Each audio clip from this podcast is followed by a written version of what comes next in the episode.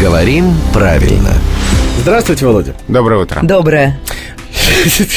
Любите ли вы полицию?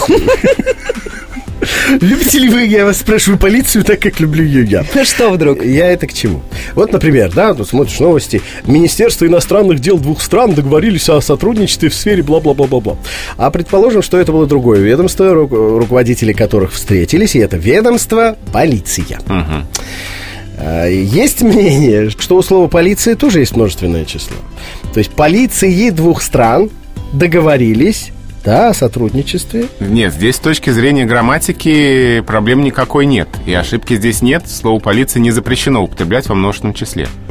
Ну, это слово изменяется по таким же моделям, как, например, акция, станция. Знаете, просто у меня слово полиция, оно ассоциируется с такими глобальными понятиями, как доброта. Вы же не будете доброте придавать многочисленное значение. Справедливость.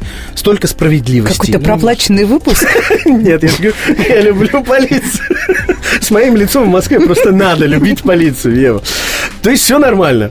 Две полиции, три полиции, четыре Нет, ну полиции. смотрите, полиция это ведь ведомство, да, э, в каждой стране есть своя полиция. И в каждой стране свои законы. Это да, поэтому если представители двух э, полиций из двух разных стран встретились, почему нельзя употреблять множественное число? Нет, если хотите, употребляйте единственное число. Единственное число в значении множественного в русском языке может употребляться, если вас не устраивает множественное, употребляйте единственное.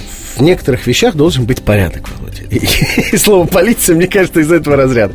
Друзья, это был главный редактор «Грамотру» Владимир Пахомов, которому я говорю спасибо. Век живи, век учись.